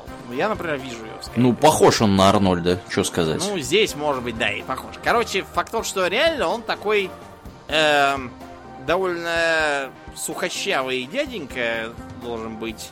со светящимися красными глазами из-под очков. Да он никакой не сухощав, он здоровяк. Настоящий. Может, это картинка не та, я, может, неправильно С пьяный глаз скинул не ту картинку. Угу. Ладно, вот тебе другая картинка, а не с пьяный глаз. Ну давай. То есть тоже с пьяных, но она другая, короче. В общем, вы чувствуете, он палится. Короче говоря, доктор этот самый был криогеник, э, криобиолог, в общем, все, что крио. Криптозоолог. Почти что. Крио. Крио, а не крипто. Угу. Вот. И у него а, была жена Нора, которая смертельно болела чем-то. А, и он решил, что пока он не нашел лекарства там или способ ее вылечить там в разных вариантах, а, он ее заморозит, и потом, когда, когда сможет заработать денег и вылечить ее, тогда он ее разморозит. Угу. А, проблема была в том, что вся эта заморозка и поддержание в таком состоянии требовала ресурсов, которых у него не было. Поэтому он неофициально задействовал ресурсы э, компании, на которую работал в качестве крио кого-то там. Угу. Вот. И э, его на этом поймали, причем поймал его лично глава корпорации жадный какой-то и злой, который прибежал со своими людьми, потребовал, чтобы Фрис прекратил использовать чужое оборудование, все ему немедленно вернул. Завязалась потасовка, в результате которой Фриза пихнули неудачно, и он свалился сам в какую-то свою криогенную установку, э, где его трусливо бросили и бежали, чтобы, так сказать, скрыться от ответственности. Угу. А сам Фриз э, из-за воздействия криогенов превратился в странное существо, которое не может существовать при температуре выше нуля. Из-за этого он должен либо постоянно находиться в своей атмосфере, ну да, в лаборатории, где холодно, либо, если он выбирается наружу, носить на себе специфический костюм. Криоскафандр. Да, поддерживает до него низкую температуру, а то он очень быстро от теплового удара свалится. Угу. А кроме того, это сильно повлияло на его характер. Он и до этого был такой человек э, интровертный, молчаливый и скупой на эмоции. А сейчас стал вообще таким, знаете, холодным, абсолютно безэмоциональным, бесчувственным таким вот снеговиком. Классика. Угу. И поэтому он решил, что деньги нужны на то, чтобы его жену вернуть и вылечить, он должен получить любой ценой, поэтому он стал всякие злодейские планы сочинять и использовать при этом всякие криогенные пушки, которые замораживают людей. В разных итерациях э, это может быть как э, то, что их заморозили, и потом они оттают и очнутся, а в других, более таких мрачных и реалистичных, то, что их заморозили, и если их буквально там через 5 минут оттуда не извлечь, то все. Они помрут от гипоксии, гипотермии и прочих mm-hmm. гипо вещей. Но при этом Фриз все-таки э, с точки зрения Бэтмена это такой не совсем пропащий вариант, потому что у него все-таки была была хорошая цель и оправдание, и он все-таки может когда-нибудь с помощью любви своей жены вернуться к свету. Типа того, да. А да, еще один интересный, которого видели в одной из последних итераций кино Бэтмена, это Бэйн. Бэйн э, тоже не очень не очень удался с э, экранизациями. Последнее, вот которого Нолана было, там Бейн был такой сравнительно ничего. Но Бейна что-то в экранизациях все время суют в приспешники какой-нибудь злобной, коварной, манипулятивной бабе, которая их на самом деле этого Бейна э, ни во что не ставит. Откуда это взялось, я не знаю, честное слово. Потому что э, несмотря на то, что он был введен сравнительно поздно, а может быть благодаря этому, в 93 году, А Бэйн это во всех отношениях замечательная личность. Но самое, наверное, главное, то, что в Бэйне все любят, то, что он одет в смешную маску и такую забавную, забавную такую борцовку черную. А почему он именно в борцовке и в маске в такой смешной? А потому, что это образ так называемого лучадора.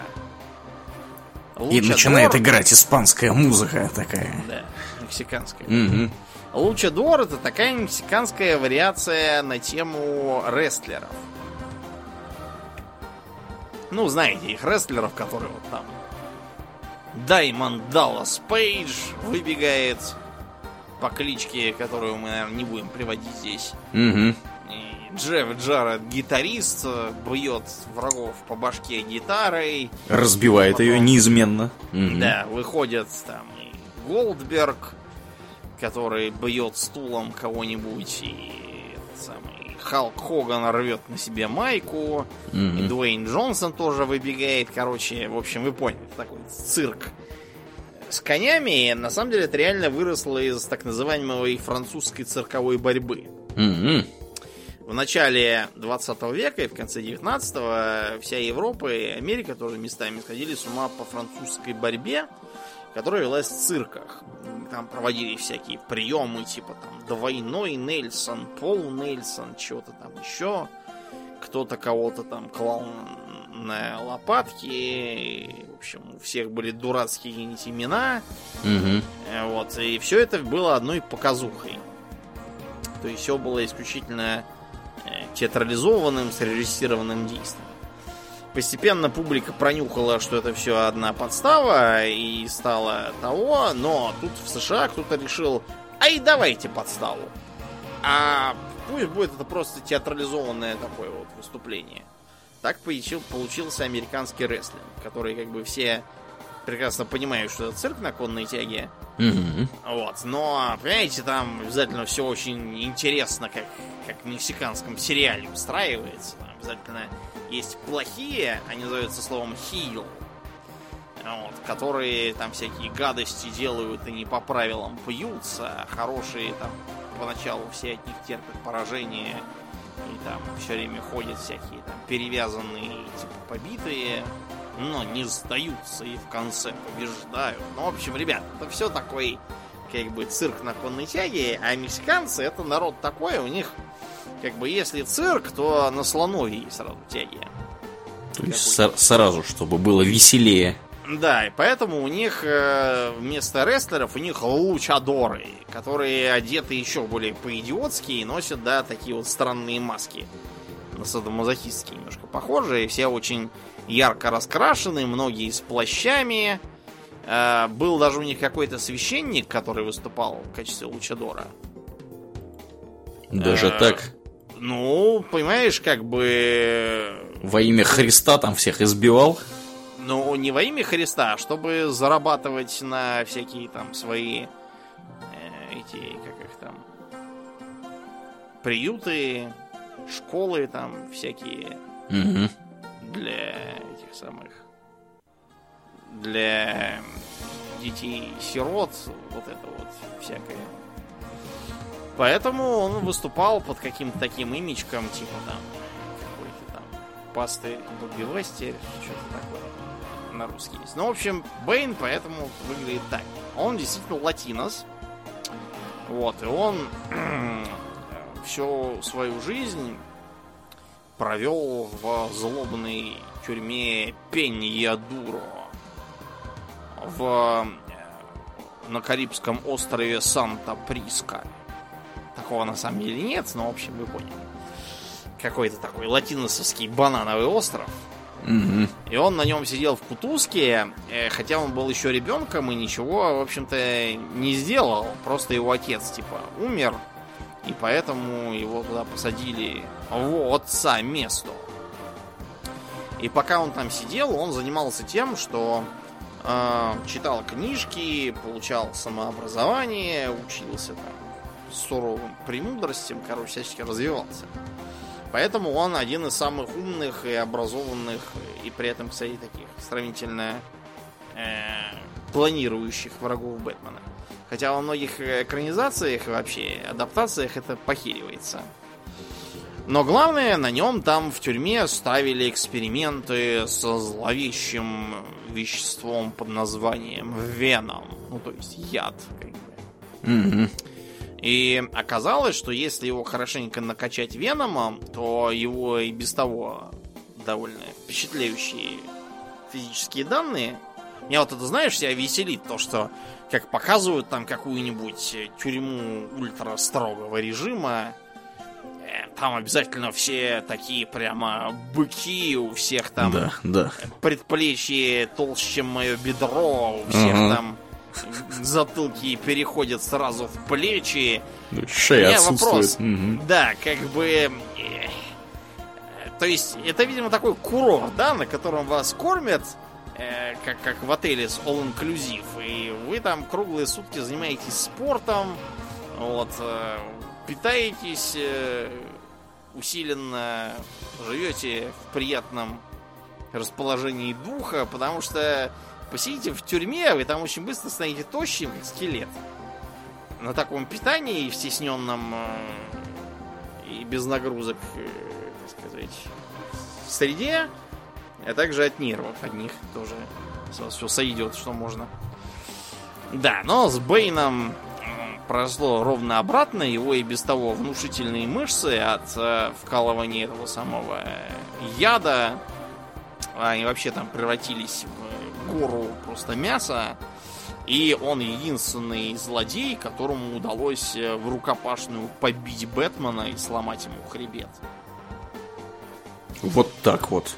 Угу. И как ну, же Бэтмен со сломанным хребтом теперь? О, как сила воли!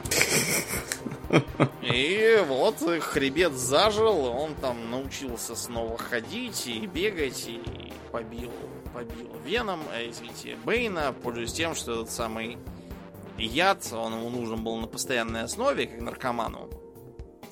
И вот он его лишил этого самого яда и побил его и посадил. В защиту Бейна надо сказать то, что он... Э,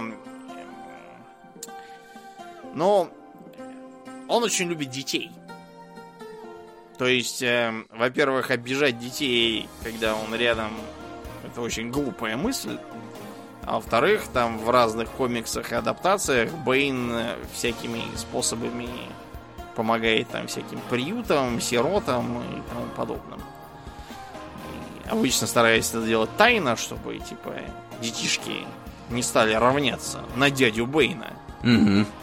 И хотеть стать таким, как он. Потому что он не дурак и прекрасно понимает, что ничего хорошего в том, чтобы быть таким, как он, нет. А, и из двух других интересных персонажей поменем, во-первых, Пугало. Он же доктор Джонатан Крейн. Джонатан Крейн э, это такой странный гражданин, который э, тоже, кстати, появился довольно рано, в 41-м, видимо, отражая страх перед войной или еще чем-то. Я думаю, что скорее страх перед э, оружием массового поражения. Потому что Пугало это такой поехавший психиатр, который специализировался на фобиях и всяком таком, страхах, и пытался ставить опыты, чтобы понять природу страха, но университетское начальство не поняло его гениальных замыслов. Потому что что может быть странного в том, чтобы посадить человека с множеством фобий в тесную комнату, наполненную э, змеями, пауками, не знаю, там, клоунами, чем там еще он боится. Да. Что может пойти не так, что может пойти не так? Хотя, теоретически, кого-то это может и излечить. Но, скорее всего, другие от этого либо поедут крыши, либо заработают сердечный приступ, либо, короче, еще что-то. Это очень скверный способ лечить фобии, угу. прям скажем. Э, между прочим, некоторые плохие, очень плохие родители пытаются так лечить разные проблемы вроде заикания или энуреза у своих маленьких детей э, прилюдно их стыдить и каждый раз собирать целую толпу соседей, чтобы они полюбовались, как вот он опять постель намочил. Да, потом появляется новый серийный убийца, или пьяница, или еще чего-нибудь, или там маму обливают кипятком из кастрюли во сне. Не делайте так, пожалуйста. Короче, Крейна поперли со всех рабочих мест, он обозлился и решил, что надо задействовать его полученные данные на благо себе, и он стал разрабатывать специальные токсины, которые вызывают у человека галлюцинации в виде его самых э, потаенных страхов. И очень реалистичные. А для того, чтобы его не узнали и чтобы слегка добавить к своему образу, Крейн, э, при том, что он сам довольно страхолюдный на вид по канону, он такой должен быть встрепанный, с кругами под глазами, и впалыми щеками, такой полубезумный доктор. Вот, он надел на себя костюм э, типа изображающий пугало. То есть э, э, типичная вот эта американская модель, когда голова пугала это мешок, надетый сверху на палку и набитый сеном. Угу. Вот, на котором нарисованы глаза и рот, или, как вариант, рот прорезан и прошит ниткой, чтобы не слишком разъявливался. Да, в общем, вот примерно такую маску он и носит в виде мешка такого с прорезями, э, старой шляпы, э, рваного кафтана, ну, в общем, такой страшило из книжки про страну про страну Оз. Вот, и на Бэтмена его токсин, к сожалению, действует. И как ты думаешь, что Бэтмен видит? Смерть своих родителей. Как правило, да, это смерть своих родителей, в которой, разумеется, виноват он и так далее. Мгм. Ничего хорошего в общем не видит. А у Пугала зуб на Бэтмена как раз потому, что э, Бэтмен в состоянии этот его морок отринуть, это для Пугала личное оскорбление. Да уж. А последний наш сегодняшний герой это Безликий. Э, Извините, Двуликий, что-то я начинаю заговариваться. Безликий. У меня Warcraft просто уже что-то в голове. Двуликий, разумеется. Двуликий вообще-то был добрым другом Бэтмена изначально. И звался он Харви Дент, и был он городским прокурором, который всячески преследовал злодеев, э, вводил там всякие драконовские меры, покрывал Бэтмена и так далее. Но там в разных версиях по-разному. В одной, э, например, э, когда он пытался засудить мафиозного босса Марони, Угу. тот э, принес в стакане на суд вовсе не воду, а кислоту и плеснул ему в лицо, и пол лица у него слезло. А в других вариациях, чуть более реалистичных, его злодеи похитили и пытали его где-то там кислотой, и полтела ему сожгли. И, короче говоря, на этой почве он поехал крышей. У него до этого была привычка подкидывать по всяким случаям монетку, у которой два орла и таким образом типа обманывать судьбу. Но в ходе неприятностей монетка тоже пострадала. У нее одна сторона прогорела. Мгм. Поэтому у него развелось такое странное расщепление личности на две стороны. Одна это как бы старый Харви Дент, но сильно озлобленный, а вторая это совершенно больной на башку вот этот самый двуликий, который э, да, откровенный злодей. Мгм. При этом обе стороны по-разному ненавидят Бэтмена и считают, что он виноват в том, что э, пока там Бэтмен где-то под маской по крышам шкерился, и Харви Дент вынужден был открыто противостоять бандюганам, и вот и получил из-за этого. Вот, поэтому Бэтмен, как считается, совершенно совершенно не, не, неэтично с ним поступил, подвел его под монастырь и во всем виноват. Так что теперь Двуликий это сам глава вооруженной банды, э, по-прежнему продолжает подкидывать монетку по всяким случаям. Но поскольку там, как бы, помимо орла есть еще и прогоревшая сторона, есть риск, что при подкидывании выпадет что-то совсем дурное для вас. А, кроме того, у него еще есть два э, именных пистолета разноцветных. Как бы, по одной на каждую сторону. Угу. И он нарочно носит странные костюмы, у которых э, как бы половины разные. Одна левая и правая, да. Такая, угу. да. Злодейского вида. Совершенно. Ну и для э, как бы для подведения итогов пара слов о, об адаптациях. Одна из первых адаптаций, даже сказал, скорее первая, если не учитывать там всякие радиопостановки и тому подобное, была еще во время войны, в 42 году, по-моему. Э, сейчас, понятно, э, эту адаптацию невозможно воспринимать вообще никак. Ни, ни с какой стороны. Можно сказать только то, что там появилась, по-моему, Бэт Пещера впервые. В комиксах ее еще не было. Угу. А еще Альфред там похудел. То есть изначально в комиксах он был такой толстенький дяденька. Угу. А тут сделался более худым. Потом в 49-м появился такой сериалец Бэтмен и Робин. И э, там появился вот этот самый прожектор, который показывает изображение летучей мыши. Вот. В остальном он, честно говоря, ничем особо не выделяется. А кроме того, э, понимаете, они были слишком конъюнктурные. Например, главным злодеем того, который был во время войны, был кто? кто? Злой японский шпион. Mm-hmm. Потому что, да. Короче, понимаете, этот Бэтмен, он там был примерно как стихи про Василия Теркина у нас, Твардовского, только вот комиксы. И э, вторая большая попытка это сериал 60-х годов.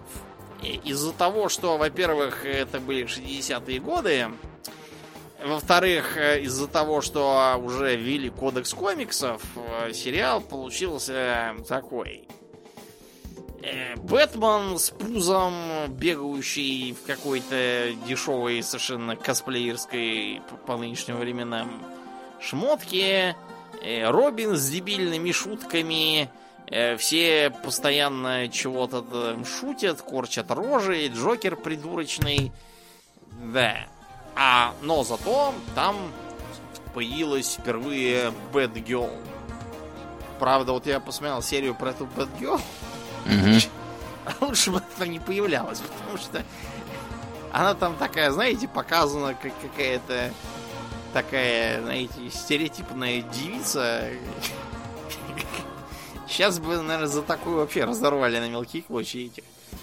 Э, да. Э, тогда же, кстати, помимо Bad Girl в 60-е, была введена и Batwoman. В чем разница? Помимо того, что это girl, разные люди. Гел это как бы гел, она типа невинная девица. А Бэтвумен, она была введена в качестве вероятного любовного интереса для Бэтмена. Потому что в 60-е все такие начали... Чего это они все вдвоем, да вдвоем? Взрослый мужик и парень позднеподросткового возраста. А бабами вовсе не интересуются. Неспроста. Так что ввели э, какую-то жеманную Бэтвумен, которой в костюме был, во-первых, домохозяйский такой воротничок, а во-вторых, э, дурацкая сумочка через плечо. Mm-hmm. Короче, когда все эти страсти улеглись, э, Бэтвумен, сумочка и прочим похерили до 2006 года. В 2006 ее срочно вытащили, потому что если раньше нужно было бороться с, с травлей комиксов из-за гомосексуализма, теперь уже началась травля комикса из-за того, что типа, что это у вас все женские персонажи, либо жертвы, которых надо спасать, либо злодейки. Вы что, хотите сказать, что сильная женщина может быть только злодейкой? Срочно э, убрали воротнички и всякие сумочки, одели ее побрутальнее, сделали злобную ухмылку. И кроме того, чтобы уж совсем была пуль непробиваемая, сделали ее еврейкой, лесбиянкой. Так вот что, это... если кто, кто-то Да. рот раскроет, сказать, что это вы? Вы что, поддерживаете освенцем? Может быть. Да, все сразу. Ох. Это они мощно придумали, да, неплохо. И сейчас ее пытались экранизировать, эту Бэтвумен. Но э, из-за того, что это как бы сериал, они пытались найти кого-нибудь меньшинственного за сериальную зарплату. И нашли австралийку, по-моему, Руби Роуз, которая гендерфлюид. И действительно спит с какими-то бабами. Но, понимаете, если слишком долго всматриваться в, в бездну, JW, mm-hmm. Начнет всматриваться в тебя. И тут же начался крик. Подождите, а почему это не еврейка? Вот чудо-женщина у вас еврейка, а Бэтвумен, у которой по лору, э, не еврейка. И потом, что это за гендерфлюид вообще такой? Лучше бы была просто лесбиянка, и она говорит, что она тяготеет к мужской самоидентификации. Какую-то мужичку нам тут нашли. Угу. В общем, вы поняли, это такой частный случай э, закона, по которому любая перемога становится зарадой, перетекающей в гоньбу, только вот по, по, про меньшинство и комиксы. Так вот, 60-е, к счастью, закончили, сейчас над ним потешаются все подряд. И к 90-м за дело взялся Бертон. Э. Бертон, как это ни странно, не носовал туда ни, ни, ни Джонни Деппа, ни Елену Бонем Картер. Да, в, в, в кои-то веки. Ну, а Савит просто был давно очень. Он тогда еще не начал. А вообще было бы интересно, конечно. Из Елены Боном Картер получилось бы Харли Квин, мне кажется.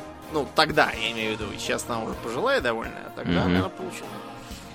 Короче говоря, э, вышла такая странная какая-то... Я даже не знаю, тетралогии это назвать странно будет, потому что... В общем, э, первые два фильма снял Бертон, и они получились такие вот именно бертоновские. То есть такая получилась темная сказочка. Э, первый фильм был, где Джокер в исполнении как раз этого самого Николсона и там, типа, именно он убивает родителей Бэтмена. Это вообще для экранизации типичная фигня. Там очень часто многих мелких злодеев сливают с крупными, чтобы не расходовать время. Да. И э, вместо подружки ему подсунули Вики Вейл, журналистку. Она там такая в современных условиях она такая, знаете, нечто типа Опры Уинфри, только белая и молодая сравнительно. Она, правда, в комиксах не самая страшная там журналистка. У нее есть какой-то еще коллега, который вообще такой, знаете, уровне Змея задушила детей циркача. Они умирали истошно крича. И который постоянно набивается к Бэтмену во всякие там помощники, и каждый раз его приходится спасать. А во втором фильме ввели в дело Дэнни Девито, который отлично сыграл пингвина. Но Бертон, Бертона понесло, и вместо вот этого образа британского джентльмена, просто горбатого, они ввели какого-то человека-пингвина-мутанта, который типа родился мутировавшим уродом, и его от этого выкинули его предки богатые коблпоты в канализацию, в общем, и э, его там воспитали пингвины. Потому что, ну, понимаете, пингвины же любят жить в канализации. И воспитывать детей людей. Да, и воспитывать mm-hmm. детей, действительно. Так что пингвин вылез оттуда, хотя и продолжал жрать сырую рыбу, имел вместо рук ласты, и умел повелевать пингвинами каким-то образом. Телепатически. А, телепатически, да. И хотел стать мэром. Вот. И э, женщина-кошка там же появилась в исполнении Пфайфера. Вот она, кстати, сыграла отлично. Э, вот, хотя у нее какая-то такая получилась женщина-кошка немножко странная. А, вот. И да, но зато убедительная, она там прямо у нее такой надрывный краткий роман с э, Бэтменом в исполнении Китона. Да, при этом почему-то пингвину приделали еще часть образа Джокера, потому что он стал за каким-то хреном контролировать некий злодейский цирк Красный треугольник, или как-то так назывался. Черный треугольник. Или... Не, Красный треугольник это завод такой в Питере. Как-то так назывался, короче, по-дурацки цирк с какими-то там сумасшедшими клоунами. И он ими типа повелевал. Э, это уже сама, самодеятельность Бертона. Потом Бертон отвалился, вместо него пришел гражданин Шумахер. Гражданин Шумахер голубой. И всем об этом очень любит заявлять. И... Прямо сходу. Да, вот просто ты не успел еще ему руку пожать, а он сразу я голубой, я голубой, я голубой. Угу. И поэтому в его фильмах э, у Бэтмена и Робина получились э, костюмы с сосками, какие-то нелепые костюмы для этого, для э, мистера Фриза в исполнении Шварценеггера. Кто ему сказал, что Шварценеггер годится на эту роль? Эм, за каким-то чертом Бейн у него превратился в некое мычащее тупое животное, повинующееся командам ядовитого плюща, вообще не с какой радости. Вот, а где его гениальный интеллект и как бы, что в нем интересного, непонятно. Там двух слов не может связать нормально и повинуется нажатию кнопочки. Да, короче, ни Вэл Килмер, ни Клуни что-то не поразили воображение в роли Бэтмена, особенно с сосками. Так что над ним в одном из недавних мультсериалов даже потешались. Там была серия, где по городу какие-то подростки ходят и байки травят про Бэтмена. И к ним подбегает какой-то жеманный такой голубой парнишка по имени Джоэль, который начинает говорить, что у Бэтмена на костюме есть соски и прочее. И ему говорят, что он полный лох и прогоняют его. Так что что-то народ не оценил трудов Шумахера. Э, и, наконец, э, Нолан, который породил даже специальное словцо Нолановщина и привлек к делу Кристиана нашего Бейла. И, да, я же не путаю, правильно, да, правильно. А ты знаешь, кстати, какой у него был первый фильм? А какой? Это был фильм э, советский. Мио мой Мио. Да. Да. Не знаком с таким. По сказке, по-моему, а, этой самой Лингарин или кого-то там. Короче, старый был фильм, он еще был совсем маленький, вот и приехал к нам играть. В общем, все, все они у нас начались. Угу. Нолан внес э, такую нотку, что типа у меня будет суровый реализм, у меня сейчас тут не забалуешь, все у меня будет по-правильному. Никаких, во-первых, сосков, это раз. А во-вторых, почему у вашего Бертмана, этого самого, в фильме Бэт-костюм без шеи? То есть у него там шея не гнется. Я вот пересмотрел нарочно и я вижу, что у него реально шея не гнется, он поэтому все время поворачивается всем корпусом, как болванчик. Угу. Да, сейчас, конечно, смотрится странно. В общем, Нолан сказал, сейчас я вам все устрою, и там забацал прямо суровый мрачняк на серьезных щах, который, правда, если смотреть с минимальным включением башки, он все равно расползается по швам. Возьмем самый свежий фильм с этим самым Бэйном, Э, короче, похитив отпечатки пальца Брюса Уэйна, бандюганы захватывают городскую биржу, проводят с помощью этих самых отпечатков сделку, которая напрочь разоряет компанию Уэйнов, и э, Брюсу, у Брюса за долги забирают машину и отрубают ему свет в доме. Прекрасно, считаю. Так, ребят, во-первых, э, любые сделки на бирже, захваченные бандюганами, э, объявляются ничтожными сразу просто. Даже можно не бегать и не стараться. Э, второе. Э, чтобы провести сделку дороже тысячи рублей, э, по моему личному опыту, да, у меня есть определенные познания в этом. Э, понадобятся не отпечатки пальца, а понадобится Э, два месяца, куча юристов, 15 э, ссор по телефону, э, два ведра сошедшего с вас пота, сбитые в беготне между офисами ноги и другие вещи, которые, к сожалению, совершенно не подвластны даже самому ужасному суперзлодею никак. Третье. То есть Брюс Уэйн, он, во-первых, не имеет абсолютно никаких личных средств, у него все средства это чисто компания. Да, сам он гол как соку. То есть все у него принадлежит его, э, его ИП, видимо, да, раз у него личная ответственность по долгам компании, да, это, видимо, это ИП у него. Ну, вероятно, до, да. До общества с ограниченной ответственностью Брюс Уэйн еще не дорос, да, не может его устроить себе. Э, у него нет ни какой-нибудь там записанной на Альфреда недвижимости в Испании, ни, может быть, там ящика с драгоценностями в ячейке на Люциуса Фокса. И, и более того, он за годы, э, которые он ходил по пьянкам с миллиардерами, он не завел себе ни одного приятеля, который бы ему одолжил хоть пару тысяч долларов, чтобы за свет там заплатить себе в доме хотя бы. Ну, ребят, понимаете, это все-таки кино. Каким ты Ноланом не будь, сделать его ультрареалистичным не получится. Ультрареалистичный Бэтмен был бы такой, как я уже описал. С мэром города или президентом Уэйном, который устраивает там тоталитарный режим, всех Джокеров усыпляет смертельной инъекцией, и наступает тишина.